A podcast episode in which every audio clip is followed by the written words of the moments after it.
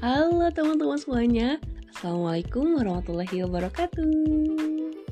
Balik lagi nih di podcastnya aku tentunya di Sharing Ilmu with Vina Nurfitri Podcast. Oke sebelum kita berbincang-bincang Gimana nih teman-teman kabarnya? Kuliah sambil puasa di bulan Ramadan ini.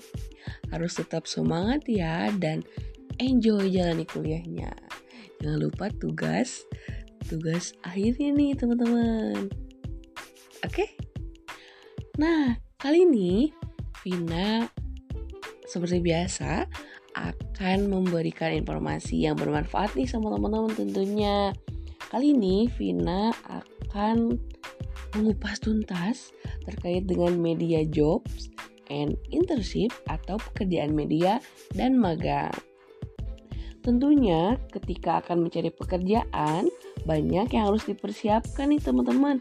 Mulai dari mencari informasi terkait lowongan pekerjaan, terus membuat dan mengajukan surat lamaran, dan hal-hal lainnya tentunya.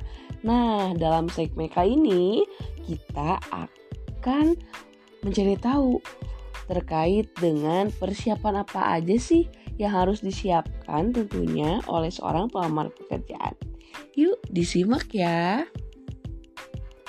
Yang pertama, yang harus kita persiapkan adalah mencari lowongan pekerjaan dulu nih.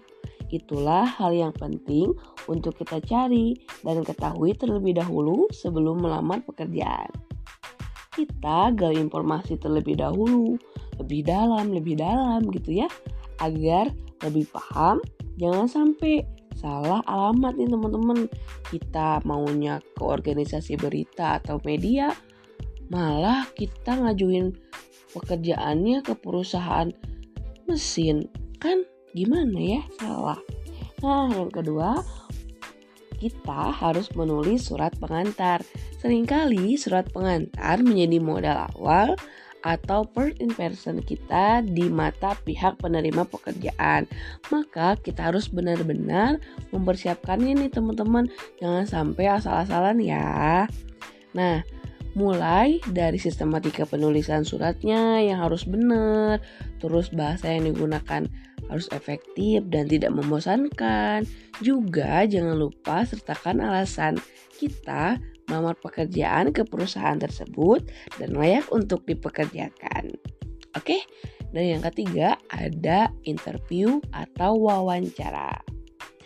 Wawancara atau interview adalah kesempatan kita untuk menjelaskan seberapa besar minat kita bekerja di perusahaan tersebut dan mengenal lebih jauh tentang perusahaan yang dituju nih teman-teman.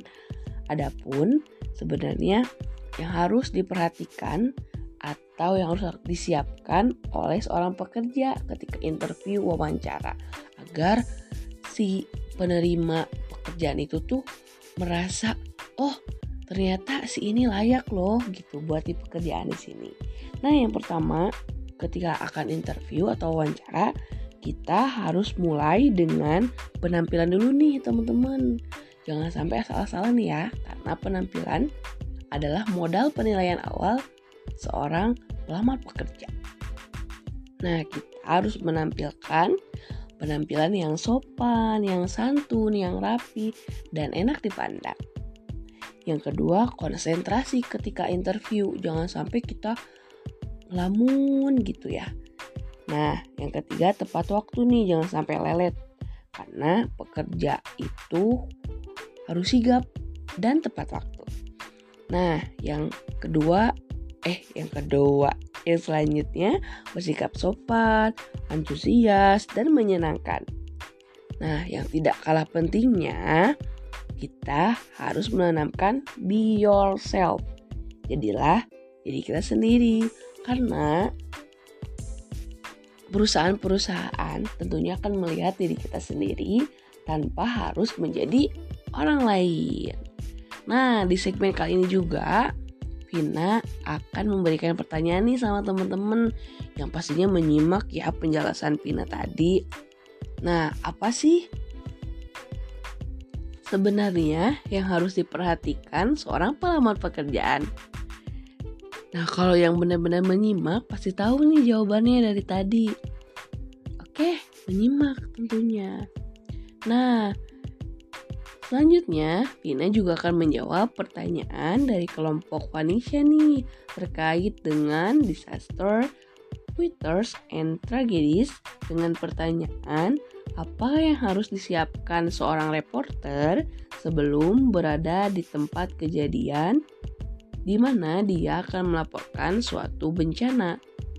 Nah, menurut Vina, seorang reporter itu yang akan yang hendak melaporkan bencana haruslah mempersiapkan hal-hal ini. Yang pertama, meninjau lokasi kejadian terlebih dahulu untuk memastikan keamanan dan jalur perjalanan yang akan ia gunakan untuk melaporkan bencana tersebut. Kedua, mencari tahu nih apakah di tempat kejadian sudah didirikan posko media dan posko-posko lainnya untuk juga sebagai tempat yang aman bagi teman-teman media. Nah, yang ketiga, pastikan peralatan pendukung untuk melakukan laporan itu aman dan bisa dipakai tentunya. Yang keempat, persiapkan orang yang akan dituju sebagai narasumber untuk menggali informasi dan berita terkini kejadian bencana tersebut.